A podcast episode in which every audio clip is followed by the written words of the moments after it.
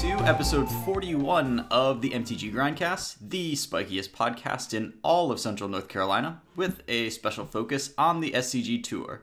We are your hosts. I'm Chris Casterapple, and with me, as always, is Collins Mullen. Hey, Collins. Hey, hey, hey, what's up? Not much, man. How's it going? Not too bad. Just came back from Atlanta, Mm-hmm. uh, which was the team open uh, this past weekend, and it was a lot of fun. We our team didn't make day two, but still a ton of really excellent people to hang out with, and um, a lot of good friends of mine did really well that weekend. So uh, definitely no complaints there. Yeah, yeah, it was definitely a it was a pretty fun tournament to watch. I mean, always the the new standard, which is what we're mostly going to talk about today, but it's always very interesting to see what people come up with in the new standard, and especially in in team tournaments, even late in the tournament, you might see some like pretty wild standard decks if uh you know some like modern and legacy teammates have been pulling more than their weight. So that was fun. right, right, right, right, for sure. Yeah, it was uh, it was definitely a pretty crazy tournament. Definitely have some some pretty crazy stories of, of some things that happened. Ooh, yeah. Well, let's hear at least one or two then. Yeah, I mean, the the thing that took us out of the tournament was kind of a spectacular finish, I guess. Where uh, so I was playing Mono Green Monument, so kind of like Turbo Ghalta kind of deal, and there are draws that allow me to cast Ghalta on turn three, so that's like really good. Yeah. So I'm playing against the mono red Godpharaoh's Gift deck, and he plays. So he's on the play for game three. He plays a Combat Celebrant on his turn three. I untap and I play a Ghalta on my turn three, and I'm like, all right, he's mono red. He doesn't have any like answers to the Ghalta. I think this game is just going to be over. And I pass the turn to him. He untaps. He hijacks my Ghalta. Oh.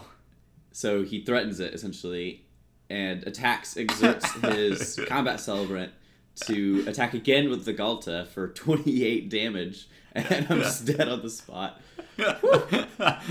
Yeah. Yeah, that's a lot of damage. So yeah, that was uh, that was very unexpected, first of all, and um, uh, honestly pretty sweet. So props to him for being able to pull off that maneuver. I had done something similar when I was testing the blue red Godpharaoh's Gift deck, where I copied my opponent's Ghalta with a Vizier of Many Faces, and then was able to exert to attack it with it twice. So that was pretty sweet.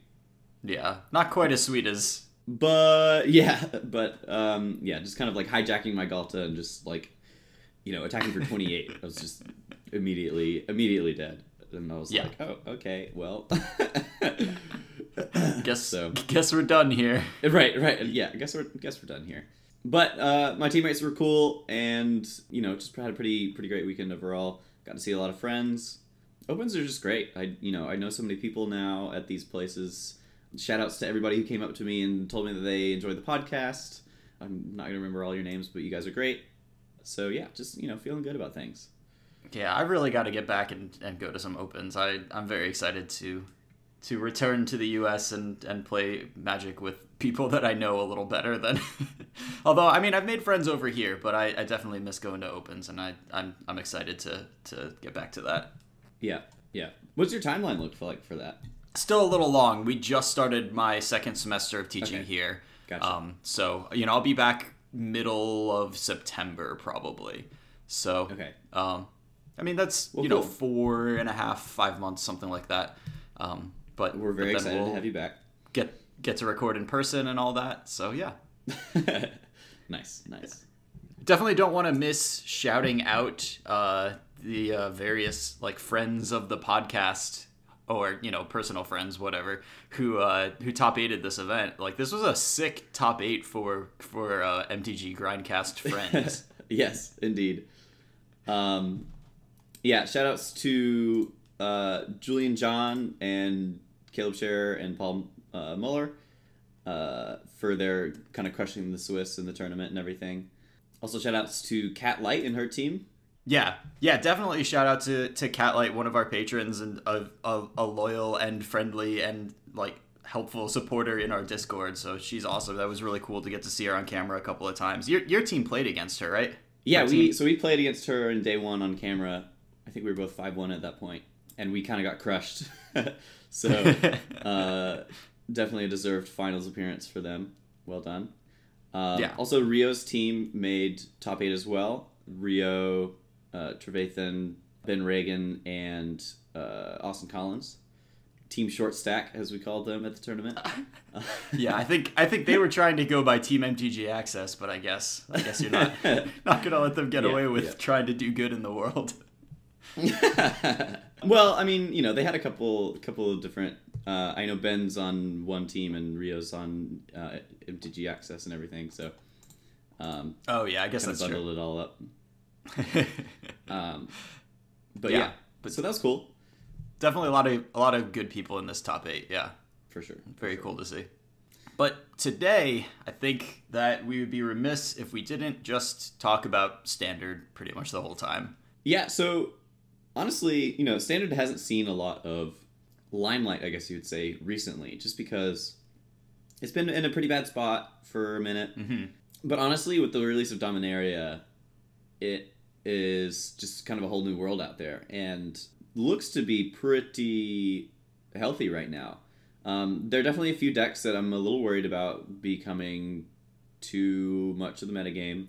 But, you know, we'll, we'll kind of see how things shake out a little bit. And I think that part of that might just because that deck happened to be really good against the kind of like default decks that people were considering. But anyways, uh, yeah. Yeah. super excited about standard. Uh, I think it's in a pretty good spot, and um, yeah, definitely want to talk about it. Yeah. Dominaria has had a huge impact. Like, you know, we were high on a lot of cards going in, and I, I kept feeling like, God, all of these cards can't be good, can they? But a lot of them already are really good. So this set, uh, like, its its impact on standard really cannot be overstated. Lots of like some new decks, lots of slotting into older decks, and definitely a lot. The format is very, very shaken up right now. I mean, I guess we should just kind of go over, you know, the meta and probably want to at least start with like the biggest decks. And I think we should probably start with kind of the. I I don't know if it's an elephant in the room or a, a shadow over the format right now, but I think it's pretty clear that at this, you know, week one and a half moment, that uh, blue white control is definitely like the scary threat in the format at the moment. Yeah, so Blue White Control definitely benefited from a lot of from from the way things kind of like panned out in like coming coming up on week one. Generally, in week one, everybody's kind of trying to play aggressive decks, and uh, the aggressive decks aren't really as tuned to beat any sort of like control deck.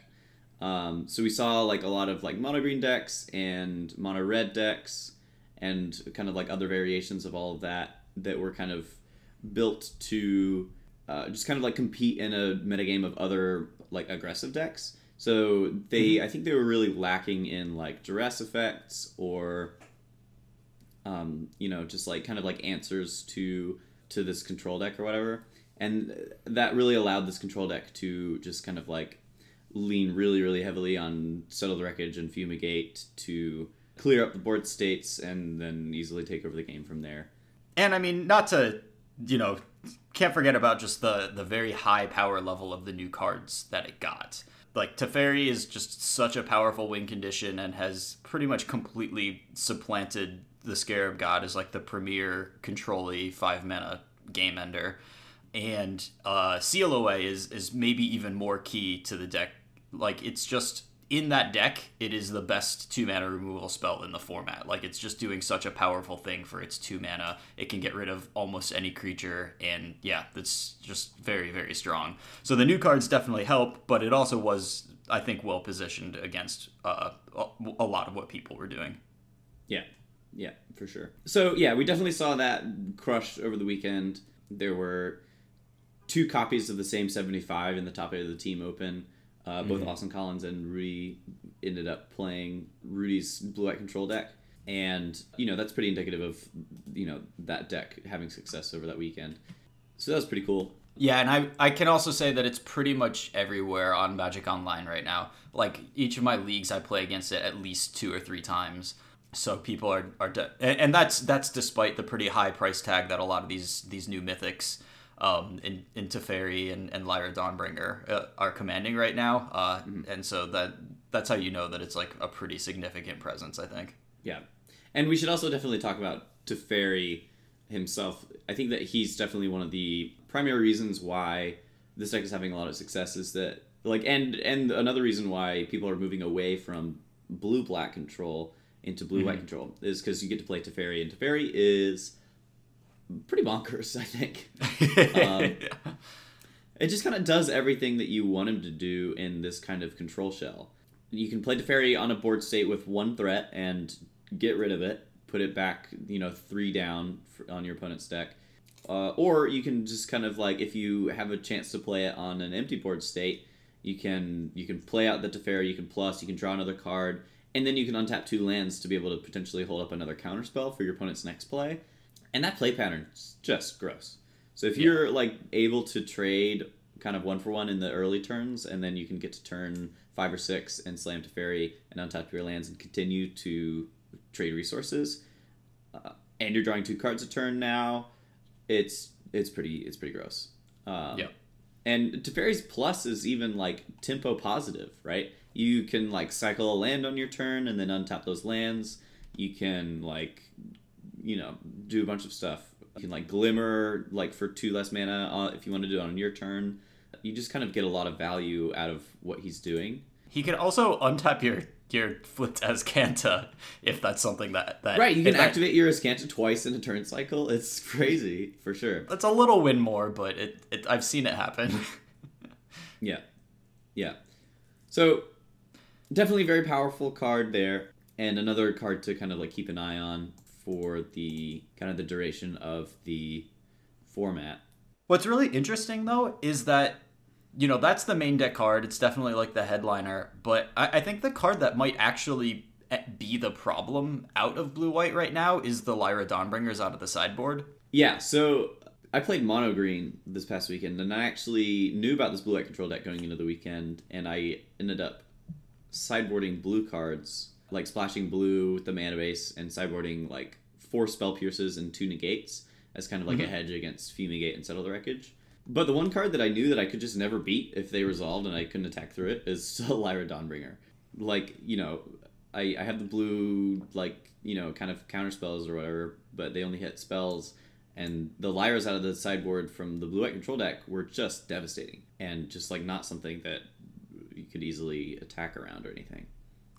Yeah, and I mean the deck that traditionally you know would be quite good against this sort of blue white deck with like kind of expensive removal and using a planeswalker to win the game. You know, mono red, while I think it still has an okay matchup against blue white, you know, if they just in their sideboarded games they have some early removal and drop a Lyra Dawnbringer, like a lot of times you just can't beat that. And the only way you can is to be running, you know, cards that you might not really want in your deck against blue white, like Fight with Fire.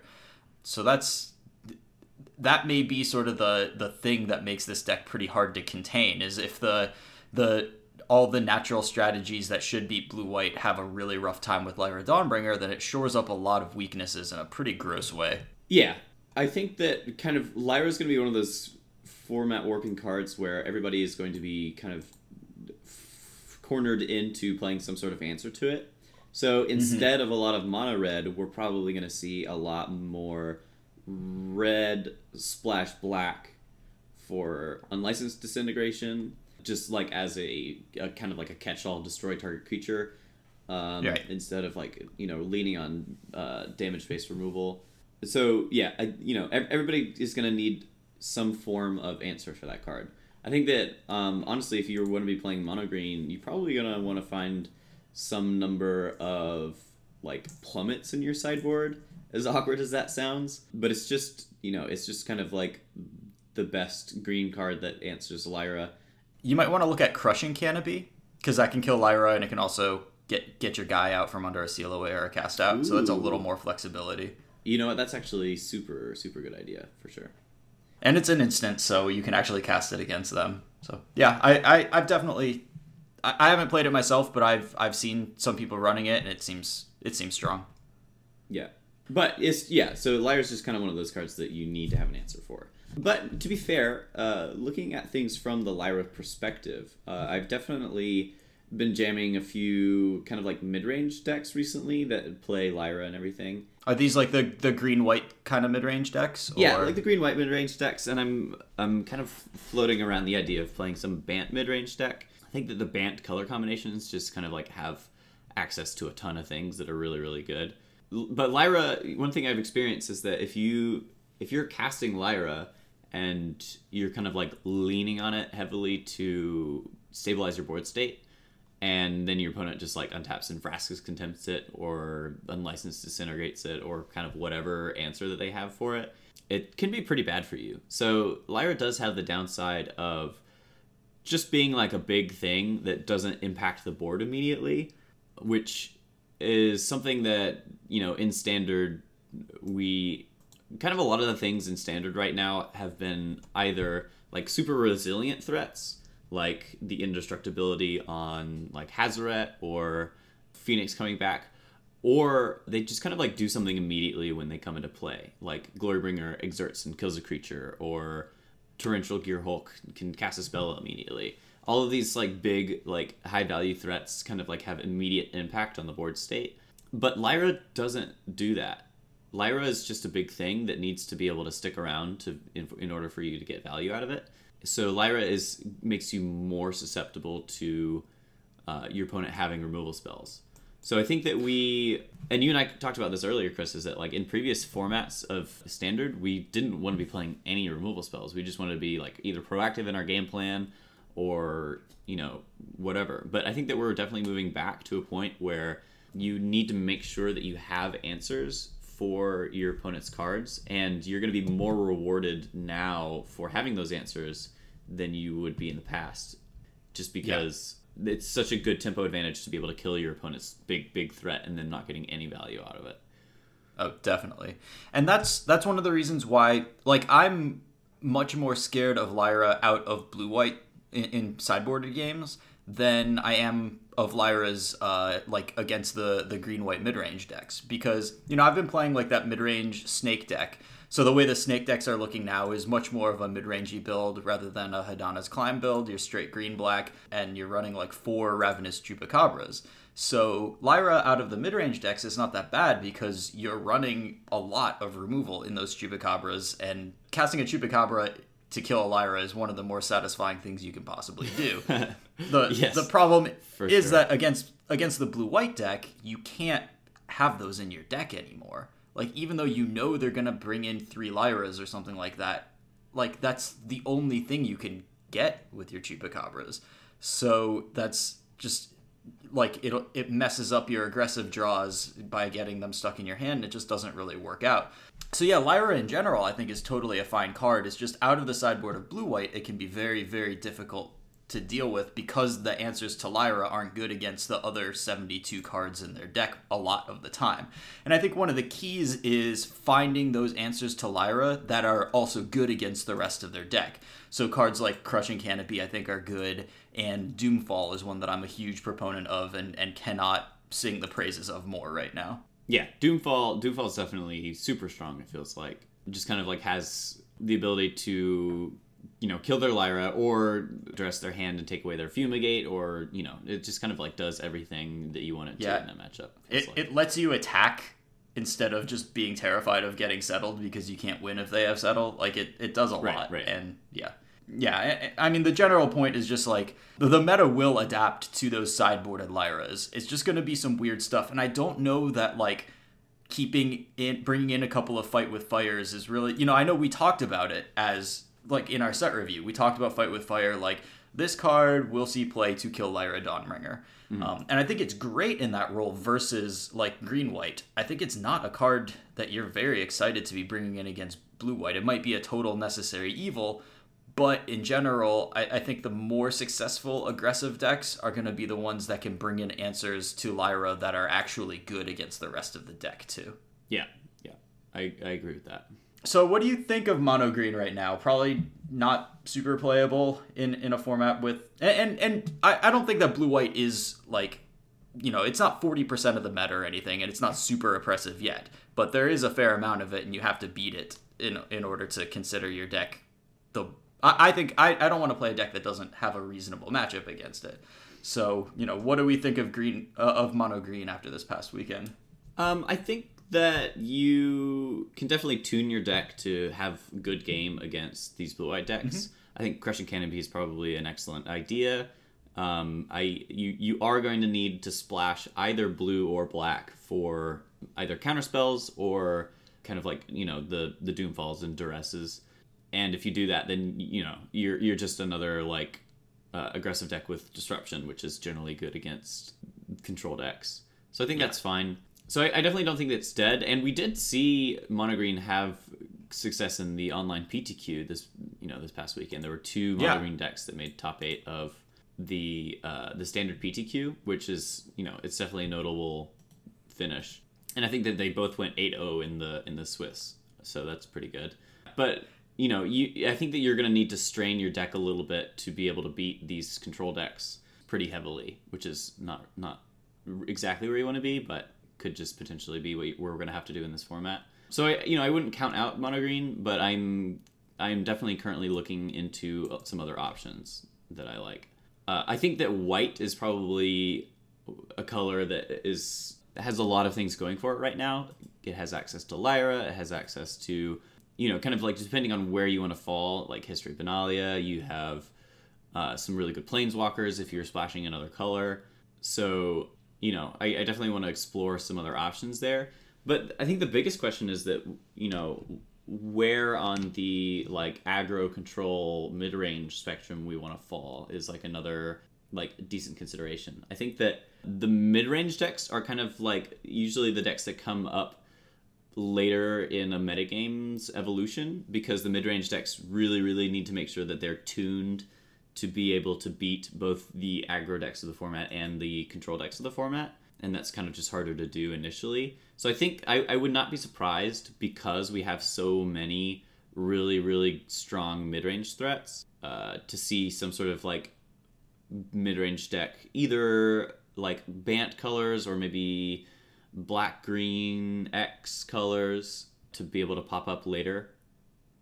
I think could be you know, and how we're gonna tune those is still you know I'm still working on that, but right, um, yeah, and kind of the the two places where they're standing right now, because because mid range decks, yeah, I, I don't think that they're tweaked to where they they need to be to be the best possible deck for the meta yet. But right now, both green white mid range and green black mid range have been having a reasonable amount of success. I think there were uh, there's at least one. Were there two in the top eight of the PT? Well, there were there were two green white mid ranges, mid range decks in the the seven and one lists in the PTQ, and these are.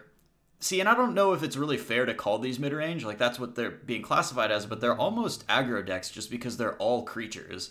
There's a couple of removal spells and and some yeah, cards. Yeah. Like I guess they've got treasure maps in them, which makes them pretty mid rangey. But are you really a mid range deck with four removal spells in your deck? I'm not sure. Yeah, it's tough to say. But Karn is another one of those cards that I think is almost being a little overlooked at how popular he's been this mm-hmm. previous mm-hmm. week. You know, and Karn kind of like makes these decks mid-range decks almost because mm-hmm. Karn you can play Karn in like a vehicle artifact heavy like red black aggressive deck. We saw Julian John play four Karns, I think, in his in his like vehicles deck, and Karn goes really really well in that deck because the creatures that you're making are like three threes or four fours, which is really good. Yeah. Also, not to mention the uh, Heart of Kiran synergy with your your sixth loyalty planeswalker is quite good. Yeah, yeah. JJ was talking about this before the weekend. He was like, "Have you ever curved Heart of Kiran into uh, Aether Sphere Harvester into Karn?" Attack for seven. and just like, whoa, okay. Yeah, it's uh, it's pretty strong. So yeah, I think Karn definitely has a lot of things going for it, and there are a couple of different Karn shells that you can play it in. You can play Karn in just like a mid range deck for just like a high loyalty value planeswalker, or you can play it in like an artifact aggressive deck to be able to like you know crew vehicles and all this stuff. So uh, yeah, I think that yeah, a lot of a lot of room for figuring things out there for sure. I'm I'm definitely a fan of the aggressive vehicle deck, and there's a lot. Man, I I was trying to scroll through the you know the five O lists. There are so many right now. Oh my god. Like it just took me forever to get through the list. I guess just so many people are playing this set right now but there's just so many and so there's so many different ways to build like an aggressive red deck like there were like like 12 different ones on there um just like with varying amounts of like different colors and how artifact heavy they were and if they were running Karn or not. Um, but I do like these like aggressive red decks with vehicles and Karn, um, I probably would lean more towards like Inventor's Apprentice builds than Toolcraft Exemplar builds because there are so many walking ballistas running around, which is probably something we should talk about. Is just the absolute omnipresence of Walking Ballista in this format right now. Yeah, Walking Ballista is just one of those cards that is just it's just really strong, kind of like yeah. you know, early game to like take out a a Llanowar elf, you know, if you're on the play, it's really good, but also just like late game that you can play it for a lot and have it trade profitably for stuff. This is a really flexible, strong card. And um, I, I think that because of that, a lot of people are just, you know, trying to slot some number in to kind of whatever deck they're playing. I mean, in these artifact decks, it's great because it's an artifact creature and burn and and fills your curve wherever you need it to, so it's great. But it, you know, most of the mid range decks are running it too, um, and I think it's just very useful. There's a quite a few one toughness creatures in the format right now between Llanowar elves and Branch Walker and all the mono red creatures, obviously. So it does a lot of work there, while also being a card that you're happy to draw against blue white. Like it's very threatening as a solo threat. You can just keep pumping mana into it. They have to deal with it eventually. So Walking Ballista definitely very very powerful right now. Yeah, it's just kind of one of those cards that's just kind of for its existence in standard. I think is just always going to be present to a certain extent, just because of yeah. the you know general you know utility of it is is pretty high. It, it's one of the reasons that I'm still trying to make Snake work, even though you know if if blue white ends up with as much of the metagame share as I'm like, kind of afraid that it might, then it's not a good idea.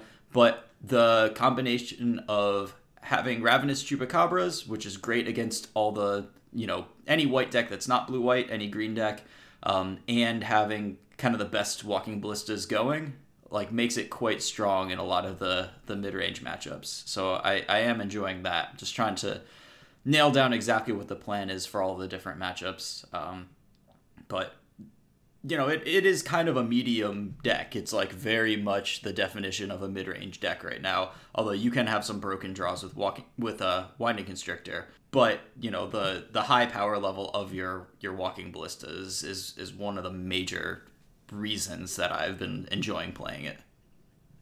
Yeah, yeah, yeah. I mean, you know, that card has always been kind of best friends with Winding Constrictor, so, um, you know, that's that's definitely pretty strong on its own. Yeah, I mean, and if you can, all of a sudden, if you can throw like uh, Torrential Gearhulk in, or no, not Torrential, Verdant Gearhulk, the Green Gearhulk right. in there as well. Verdurous you know, Gearhulk. Now we're it's, really. It's the one with the made up name. yeah, yeah, yeah the, the, the green one. But then you know you just kind of like have a lot of synergies in that deck, which is pretty strong. Uh, the problem is I'm just concerned about that deck's chances against the blue white control decks because if you're yeah, playing like definitely. a creature based synergy deck, they're going to be able to disrupt that pretty easily. Feels like yeah. I have been kind of splitting matches with blue white, and and now that I have a, a large number of Doomfalls in there, and I'm running Thrashing Brontodons in the main deck, it feels better but yeah. yeah, it definitely that's one of the matchups that the sort of sort of the whole time you're playing, you're kind of living in fear because a lot of the things they can do to you are just really bad. Yeah, yeah so for sure. Yeah. Like please don't draw fumigate off the top. I can't win. I I played against one guy where I duressed him. He untapped. He typed "I'm sorry" into chat, and then I just knew that I lost. yep, had it. It's it's the duress that really makes those really brutal. Like you know, you you I knew like I'm gonna play this. I'm gonna commit an extra creature to the board because I'll have lethal next turn through the through the removal spell that's left in his hand. As long as he doesn't draw fumigate, then I'm fine. And then it, you know it just happened. So yep. yeah, it, it's tough. You can't you can't duress the top of the card of their deck, and uh, sometimes the top card of their deck is really good. Actually, oh, the the brutal, the most brutal part of that story. oh, sorry, this is a stupid story. Okay, um, no, the continue. most brutal part of that story was that he tried to cast hieroglyphic illumination in response to my duress because I would have taken it with the duress. It was better to at least draw cards with it, but he accidentally cycled it, so he only drew one card. Whoops. Which was meaningless. It, like it, it wasn't a card that I cared about he untapped, and the second card he would have drawn off the hieroglyphic illumination was Fumigate. oh, jeez. That's some daggers right there. Yeah. Hashtag rewarded. oh, for sure. Right, so I guess the, the one thing I do want to say is that all of these settle fumigate decks, I think, are going to have a pretty large target on their back going into this next weekend. Um, I think that a lot of people are going to be prepared with, like you're saying, with a bunch of like duress effects or counter spells or kind of like whatever out of these mid range decks. So mm-hmm. I, you know, I kind of like playing a, a, a bit more flexible game plan at the moment. And this might just be my bias against control decks coming out a little bit, but uh, mm-hmm. I honestly think that they're going to be uh, their back's going to be a little more against the wall if you know people start really really digging into ways to beat these decks. Yeah, I think you're right when you're talking about like the that that it's really the duresses and stuff. It's the sideboard options that are going to to really make the difference. I don't know that you need to shift and find a deck that has a great main deck matchup against blue white control. I think just I would predict that the metagame adjusts by people dedicating, you know, solid sideboard plans and they have a couple of slots that are there just for blue white and they have some overlapping cards that are good against blue white and other things so they're often bringing in six or seven cards and if like everybody's doing that that's a really tough spot to be in for the blue white deck and i think that's that's probably how the the deck is kept under control I agree. Yeah. Um, which is which is definitely why I'm looking for kind of like some other angles to attack things at. Things that we're liking right now are kind of like these uh, these like Karn aggro decks with like a bunch of vehicles and everything. But yeah, just kind of like exploring more of the color pie. Like the the second place deck from the the PTQ we thought was pretty strong. It's like the kind of like a knights deck, but a little less all in on that. I, I guess you would say it's like this white black vehicles deck with four Knight of Malice. So this yeah this yeah the... the bad knight the knight that we gave the lower grade to but right. but obviously yeah. much better against blue white control than the one with hexproof from black so right yeah so hexproof from white is a huge uh, has has a lot of really good implications right now, especially against the control decks of the format. Because the, you know, as long as they're playing blue white, all of their removal spells are going to be white, and if you have hexproof from white, then you just have you know you're just pro all of that other stuff. And you know you're playing him in this white black deck, which is you know exactly what he wants because he's going to have plus one plus O as long as any player controls a white permanent. And so if you have like a Toolcraft Exemplar or a Lyra or even like um, History of Benalia out, um, he's going to be a 3 two first strike, which is a, a pretty decent body for sure. And yeah, this this deck is sweet, but it definitely I, I think the numbers are not quite right on it yet. They don't look like where you you probably end up after after this deck is uh, really tuned. Yeah, the numbers are definitely a little wonky. Like one Gideon, two Karn, two Fatal Push, two Walking yeah. Ballista. Yeah, it seems like there's definitely a, a, lot of room to tune here, mm-hmm. but it kind of you know the this color combination has a lot of really good answers for kind of what we're looking for, right? Definitely, it has the the duresses, the Doomfalls. You even have this like you know you can you can bring in your own settles and fumigates out of your sideboard if you're you know playing a bunch of uh, planeswalkers and vehicles and stuff. Right. That's a really good point because originally edition 1 Mardu vehicles, its normal sideboard plan was to go really big after after sideboarding. Like because it had Gideons, it could bring in it could just go lots of planeswalkers and lots of fumigates and that could be its plan. We kind of lost that when there was no no Gideon to rely on anymore. But if Karn can fill that spot, then decks like this that are you know sort of spiritual successors to Mardu vehicles could potentially take take that same plan and and run with it. Yeah. Yeah, I mean, vehicles is definitely the like kind of the most recent deck that utilized that plan to so much success. But that you know that transformational sideboard plan uh, is something that has existed in standard for a long time and oh, sure. kind of showing up in different forms and has kind of like always been pretty pretty powerful. Um, if you can uh, especially if your opponent is not expecting it. You can you can really you know lean on that to to give yourself a huge percentage advantage in post board games. If your opponent like wasn't prepared and is still like bringing a bunch of like fatal pushes and cards that are going to be dead against your post board configuration. Yeah, I mean, I, I definitely like that a lot, and this white black deck is definitely something that can uh, utilize that going forward. Yeah. Oh, and uh, to uh, to get back to what you were saying with that that hexproof from white, um, I think we're seeing a lot of that as well with uh, Shanna Sisay's Legacy, the green white legend. Yes. Yeah, Shanna also dodges. Yeah, and, and the the play pattern that I've seen out of it that's that's really compelling is that you know a lot of times you have a couple of creatures in play, and you have a choice: do I attack with just one creature, but then I don't do any damage if they have a, a one for one removal spell? Or do I yeah. attack with multiple creatures and get blown out by Settle the Wreckage? But if you have one creature that can't be targeted by their one for one removal spell, then you're sort of forcing them to take the damage or use that settle the wreckage. And that's that gives you a lot more options. And I think that's one of the main reasons that Shanna Sisay's Legacy is being used in these like more mid-rangey decks that aren't even like super go wide. It's just very powerful against that those removal spells. Yeah, I, I think you have an excellent point there for sure. And I think that the Knight of Malice is gonna be having similar utility there as well in, in that matchup yeah. where you can just, you know, chip in for three uh, every turn with your Knight of Malice until your opponent has to pull the trigger on one of their sweeper effects. So, definitely seems pretty strong there. Yeah, yeah, definitely. So we should probably talk about sort of the the place of red decks right now.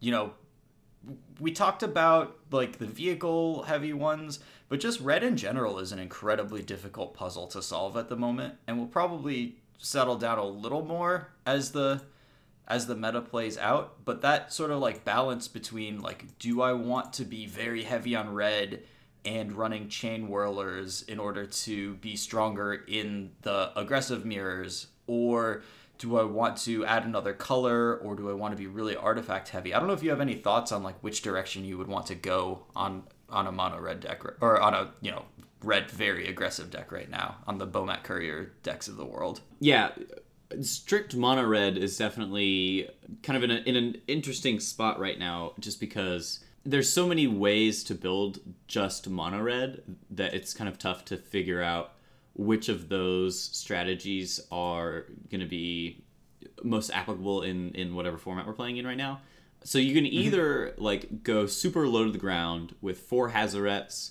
and a bunch of one and two drops a couple of three drops and burn spells. Or you can even just like go a little bigger with, you know, I've seen like maybe like one or two Hazorets with four Rekindling Phoenix and four Glory Bringers, as well as like another like big red strategy.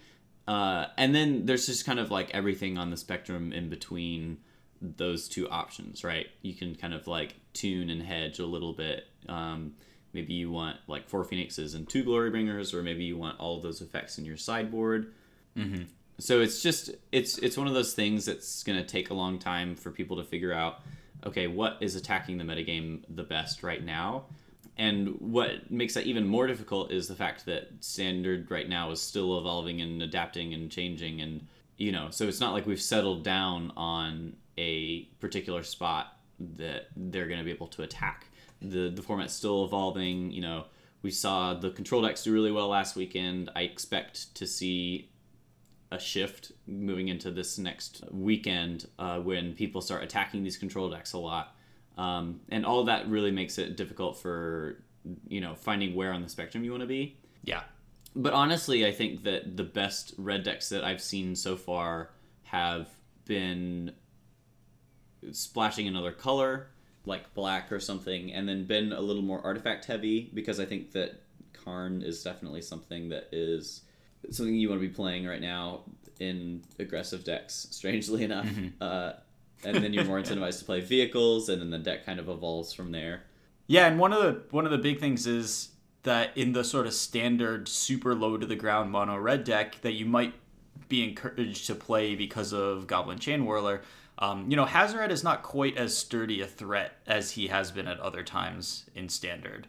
Um, so I think you you're kind of searching around for other payoffs for your aggressive starts, and Hazoret is because if, if if the most played deck in the format just plays a two mana removal spell that kills it, you know, that's not that exciting anymore.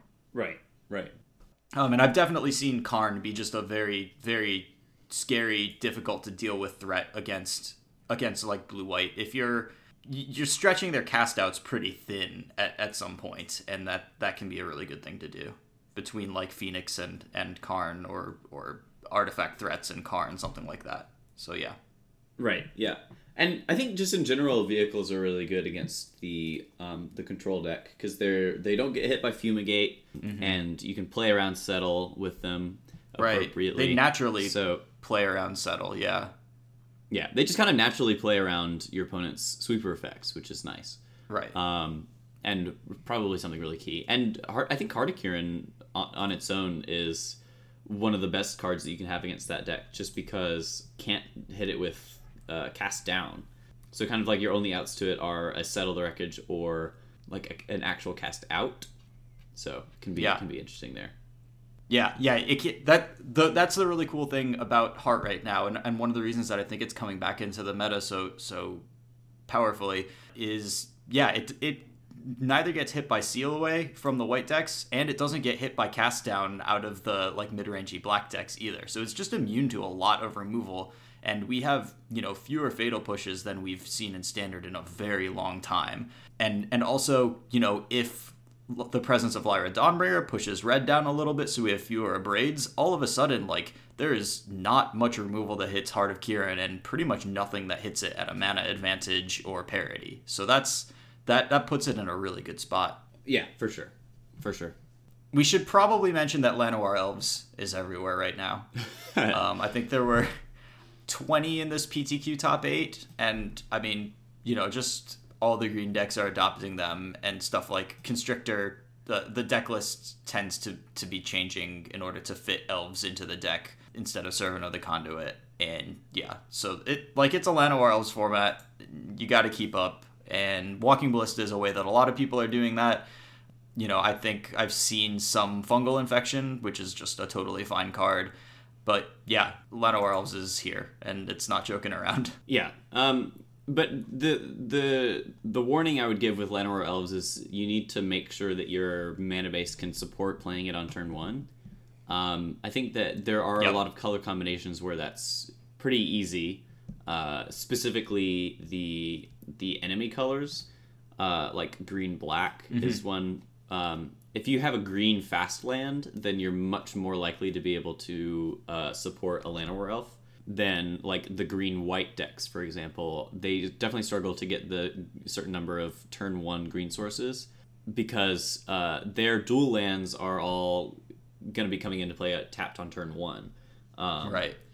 Which is pretty pretty awkward for that. So if you have the fast lands, then you know I think that you know, and like you can even create a three color mana base with enough turn one green sources as long as it's like green like I, I think Sultai can can support that pretty well because you have all those fast lands and everything.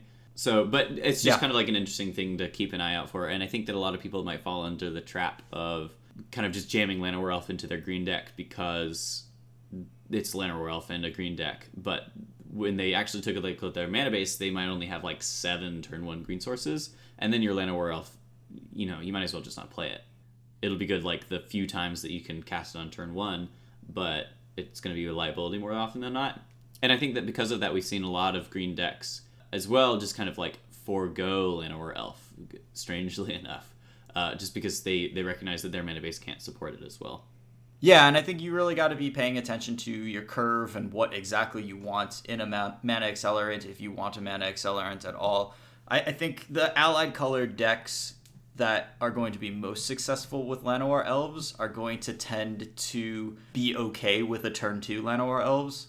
Uh, sure. You know sure. the the three drops that we have right now are not the most game breaking things in the world. Like we if we still had uh like like three mana Nissa or something like that. Nissa if we had Nissa Voice of Zendikar, or if we had like I don't know, like tireless trackers or something like that. If we had those cards, then I think it would be of utmost importance to construct your deck so to give you the highest chance of casting elves on turn one, so that you can just have a broken turn two.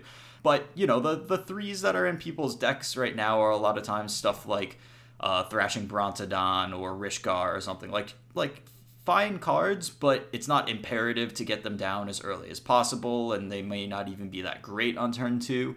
So uh, I think a lot of these decks are kind of constructed with that weakness, or at least should be constructed with that weakness in mind. Yeah, yeah. Just kind of like something to be aware of, and not something that uh, Definitely. overlook. Because I think it would be pretty easy to overlook something like that right now. Yeah, yeah. I, I think it, it it's it is very easy to just be like, well, it's green. Let's put these Llanowar elves in, and I think the decision is is definitely harder than that. Yeah, for sure. For sure. Yeah, but essentially my plan for the next couple of weeks is to or I guess the next couple of days in this week more accurately is to uh, tinker around with a couple of mid-range builds, see if I can tune it well to be able to beat just kind of like what we've seen so far in the metagame, um, like the control decks and everything. Because I, I do think it is possible, and I don't think that the control deck is going to be the in you know the the the default deck of standard for forever. I think it'll be a, a, a definitely a, a, big part of standard, but I I don't really expect this format to get taken over by one strategy per se. Yeah, I don't think so either. I know, you know, like the the Brad Nelson philosophy for building mid range decks for a standard that you're figuring out is like target them towards the other creature decks. Like play the mid range deck that can beat as many creature decks as you possibly can and then have a really really good sideboard plan for the control decks. Um, and I think yeah. that we're in a metagame where that makes a lot of sense to try to do right now. Yeah, yeah. That's and that's kind of the goal for for for my week is to try to figure out something along those lines, and uh, you know see if I can see if I can land on something there. Uh, Because uh, uh, you know I I really like the Bant colors right now specifically and just kind of like that strategy of like you know mid-range deck that sideboards into uh, something that beats control is something that fits really well with my playstyle. So I'm pretty excited to give that a good shot. Yeah, yeah, definitely. Uh, I'm a little disappointed that there aren't really any ramp decks right now. I mean, it's it's tough when like not only does blue white have access to a lot of counter spells and the creature decks are really trying to run you over um, so there are two fundamentally different axes you're trying to fight on when you're you're trying to build a ramp deck but you don't have a good way of going over the top of the the blue decks right now you know like the the thing that like should be great is you know, if I resolve this Hour of Promise, then I get this Arch of Orazca in play, and I can just outcard them. But the control decks all just have a bunch of Field of Ruins in them, and you can never beat them with Arch of Orazca. So, yeah. I don't know what the solution is if you want to ramp your mana right now, and I think uh, just that balance between like, because I, I I think if you if you want to play a ramp deck right now, you probably need to be like a Fumigate deck, and it's tough to make that work and also like have a plan against the the control decks and ramp is only really good when you are beating the control decks because you're bigger than them. And that's that's just not a place where we are right now. We don't have the payoffs. We don't have ulamog or anything like that. Right right. Yeah. No like huge finishers that are just gonna end the game on the spot. Um, and are resilient to like counter spells and everything. Yeah yeah. So kind of disappointing that we don't have that access of the metagame because a bunch of the tools are there but the the, the rewards just just yeah. don't exist yet but to be fair, one of the cards that I actually like a lot right now is the Bestiary. Yeah. The I'm struggling to remember the full name for it. Uh, Lifecrafters Bestiary. Lifecrafters Bestiary. It's just kind of like works really well with Llanowar Elves in the sense that you can cast it on turn two, and you know a top deck Llanowar Elf later can still cantrip you. So I think that that's you know and like it scries you every turn. That's just a lot of advantage that can make your deck really resilient to the control deck as well. So I think that I would be interested to see like you know if you're if you're really trying to hone in on a really good sideboard plan for that matchup, uh, a bunch of bestiaries seems like a, a pretty good place to start in some sort of creature deck. Yeah, yeah, I've been pretty happy with them too. I mean, one one thing to note is that it's not quite as you know back when I they were like in the sideboard of Temur Energy and you played against like blue black control and then you just resolved a bestiary, you just couldn't lose because they couldn't take it off the battlefield. You were gonna draw eight cards with it, and uh, unless they just like managed to just like panic, put down a Scarab God and beat you with that. Like you just could not lose. It's not quite the same against blue white because they do have uh, cast outs.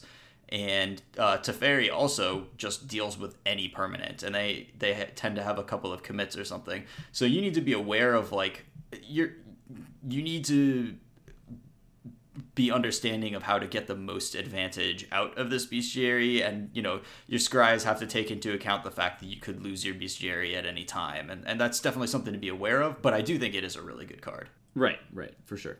Uh, main deck thrashing brontodons really good right now. They're just gonna find a target against everybody. Um, and sometimes uh, I, I think it's it's really important to sort of understand the play pattern with them against blue white control. Like it's not complicated. It's just don't play it until they have an enchantment in play that you would like to remove, and then force the removal spell on the Brontodon so you can two for one them, and that can be a pretty pretty backbreaking exchange.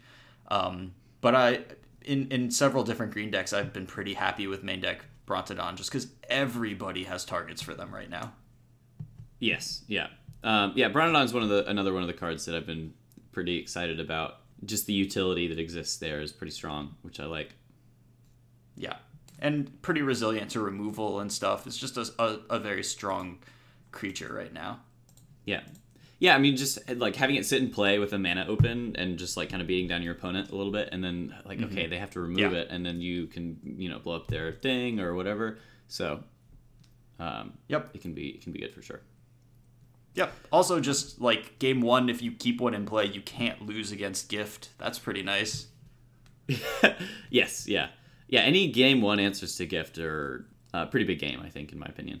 I, I guess we can spend like two minutes talking about Gift, right? Because uh, we shouldn't ignore that this deck totally still exists and maybe not as popular as it was, but there's like several different builds and they all, I, I think I've lost to multiple of them in in leagues. So deck is still yeah. pretty real.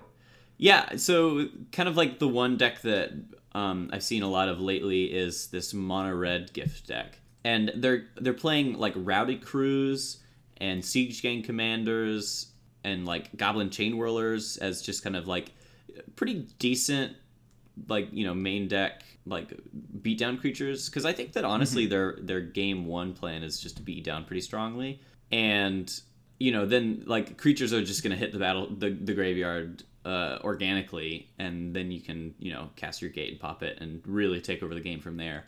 But, uh, but yeah, the the blue red mono red or sorry, the blue red uh, gift decks are uh, also still a decent part of the metagame, I think. Mm-hmm. The uh, just kind of like the same deck that we saw really dominate Grand Prix Seattle uh, is you know is still really really strong and has a really really good proactive game plan of comboing your opponent out with combat celebrant. So um, definitely not something you want to overlook there. Yeah, definitely. I think the deck might lose a little bit due to the just like massive omnipresence of Walking Ballista. It's like plan yeah. B of beating down with like mopey creatures and Warkite Marauder. Like Warkite Marauder into, and then your opponent just pays four mana for a Walking Ballista is like real, real bad. I mean, you have your own ballistas, but it's it's the, the deck is not strong against Walking Ballista. Um, like I, ideas that that have seemed really cool to me out of like the mono red deck would be to take most of that that mono red deck. Like I think Skirk Prospector has been a huge addition. Like you were spot on uh, calling that one. It, it's a, a a great addition to the deck. Yeah. And uh, so that's that's really cool. I'm wondering if uh, like almost mono red one that is just has dual lands for for blue, like maybe just for Champion of Wits or Trophy Mage, whichever one ends up being better. So you get a little more consistency yeah, uh, yeah. of of getting that gate. And you probably also want to run like Wily Goblin or something like that. And you know that if you've already got Skirk Prospector and Siege Gang Commander, then I think Wily Goblin is is not terrible. But yeah, the way the way the mono red deck is built right now, it's definitely sort of swapped its A and B plan. Like blue blue red has the B plan of killing you with Warkite Marauder and, and Walking Ballista and one power guys. Um, but the the mono red version definitely like it it's trying to attack you first, and then if you stall it out, it's gonna end up putting a God Pharaoh's Gift in play. But it has no card selection or anything the like it has to naturally draw a, a gate to the afterlife, which is is not super reliable. Right, right. Yeah, but it also doesn't, you know, it doesn't really mind just kind of like having that be another sub element of the deck instead of the primary game plan. Right, right. It's it's a feeling really similar to like when mono red gets you down to three. Like you're going to die. They're going to draw the cards that kill you. It's like unless you kill them back right now. And same thing against that deck. Like you stall out their aggro, and then you need to kill them, or they're gonna draw Gate to the Afterlife and kill you right back. Right, right, for sure. Um, and their deck just like has a really, really good way of stalling a board state just with so many like goblins and all this other stuff. Yeah. So definitely. Um, it's pretty good there. Yeah, for sure. All right. Is there anything that we we missed? Let me see. We uh, I think we talked about most of the stuff, like all the stuff that I wrote down, um, except for like a couple of random like crazy five O decks. Um, but we don't really need to. Um, oh, I should I should mention the the Mardu control deck that I played against that had Squee and Gonti. Squee? And it used those so that it could cast legendary sorceries. Oh, I see. Okay. Just like you're always going to have something. Yeah, yeah, exactly. Like you always have a thing and then you cast Urza's Ruinous Blast and you keep your thing and they lose theirs. Urza's Ruinous Blast does not seem great in a format where the mid-range decks are running like Shanna and Shalai and uh, Rishkar and uh, yeah, yeah, Lyra Dawnbringer though. So yeah, I definitely played against a guy who felt like he was playing. I think it was Abzan, like legendaries, and he had the Ruinous Blast as kind of like one of his payoffs. But I just landed a yeah. Ghalta, and, and then he like you know his his like three legendaries or whatever that he had out just couldn't really compete on their own against Ghalta, so he couldn't really afford to cast this Ruinous Blast. Um, and I think that a similar scenario is probably going to happen more often than not just in the fact that your opponent's just going to have incidental legendaries floating around. Yeah, and that's funny that that's really the thing that's probably making that card unplayable. Because if it was like, you know, if the text was different, like like you get to keep your legend, but you're gonna kill all the other permanents. Like it might actually just be a good card right now, but it's not gonna work. Like if you can't kill Lyra or whatever, there's lots of good legends running around, so it's just not not the wrath that you want. Yeah, for sure, for sure. But yeah, I mean that's that's standard right now. I think we talked about most of the stuff that I wanted to hit on. Pretty much blue white, have a good sideboard against it. Walking ballistas everywhere. There's lots of Llanowar elves. Cards that I'm a huge fan of right now are Thrashing Brontodon, Doomfall, Crushing Canopy, like the kinds of cards that you can bring in against blue white to solve certain problems, but they don't, you know, like like something like Fight with Fire relies on there being a specific board state for it to be good against blue white, and I don't think that's the direction that you want to be taking with your with your sideboard cards, especially. Yeah. So, but yeah, have you got what's your uh, tournament schedule look like coming up? So this weekend, I'm heading up to Baltimore to team with Todd Stevens and Jody Keith. Um, Ooh, that's exciting. I think that I'm going to be playing standard then, and then I'm not really sure what's happening after that. So, uh, well, I, I, guess we would just kind of play it for, by ear from there. Cool, cool. Best of luck. I hope that you figure this out and and and just absolutely crush standards, so we can we can feel like Fingers geniuses. yeah, I've got yeah a few things I'm working on. I think I've got pretty high hopes for, so it's good. Yeah, yeah. Um, well, I will feel a little warm in my heart if you guys top eight and I see like three crushing canopies in your sideboard. That would that would definitely be a be a rewarding feeling. Um, I am headed to Paris this weekend for Eternal weekend, which is a little a little scary. I I am not you know very experienced at Legacy. I've played many leagues now with Turbo Depths, the deck that I'm planning to play. So I feel relatively comfortable. Like my opponent plays a land, plays a spell. I, I usually like understand what I need to do from there on. I'll, I'll know what I'm playing against, that sort of thing. But I'm certainly no, you know, legacy expert or anything like that. Um, so gonna head to Paris mostly to see Paris more than more than to play in uh, Eternal Weekend. But then gonna head to Birmingham after that for the double GP weekend. Gonna test my legacy skills again, and then if they if they don't work out, then then play some standard. Nice. Yeah, I mean, I think that you should have a pretty good, pretty fun weekend in Paris, so it should be good. I I can't imagine not. I, I have a friend there who I'm gonna meet up with, and Perfect. Yeah, should be should be good. Perfect. Yeah, that's awesome. Cool. Um, oh yeah, just didn't do it at the beginning of the episode. Should probably do it now. Just want to make sure to thank our patrons. Thank you guys so much for continuing to support us. Uh, if any of you other listeners out there would be interested in becoming a patron, please feel free. Hit us up at patreon.com slash mtggrindcast. Um, you can also just find us on the internet at mtggrindcast.com or on Twitter. I am tweeting things at at mtg underscore grindcast, and Collins is also out there on Twitter at Collins Mullen. Yeah. Thank you guys so much for listening, and I hope you have a great week. Peace. Thank you.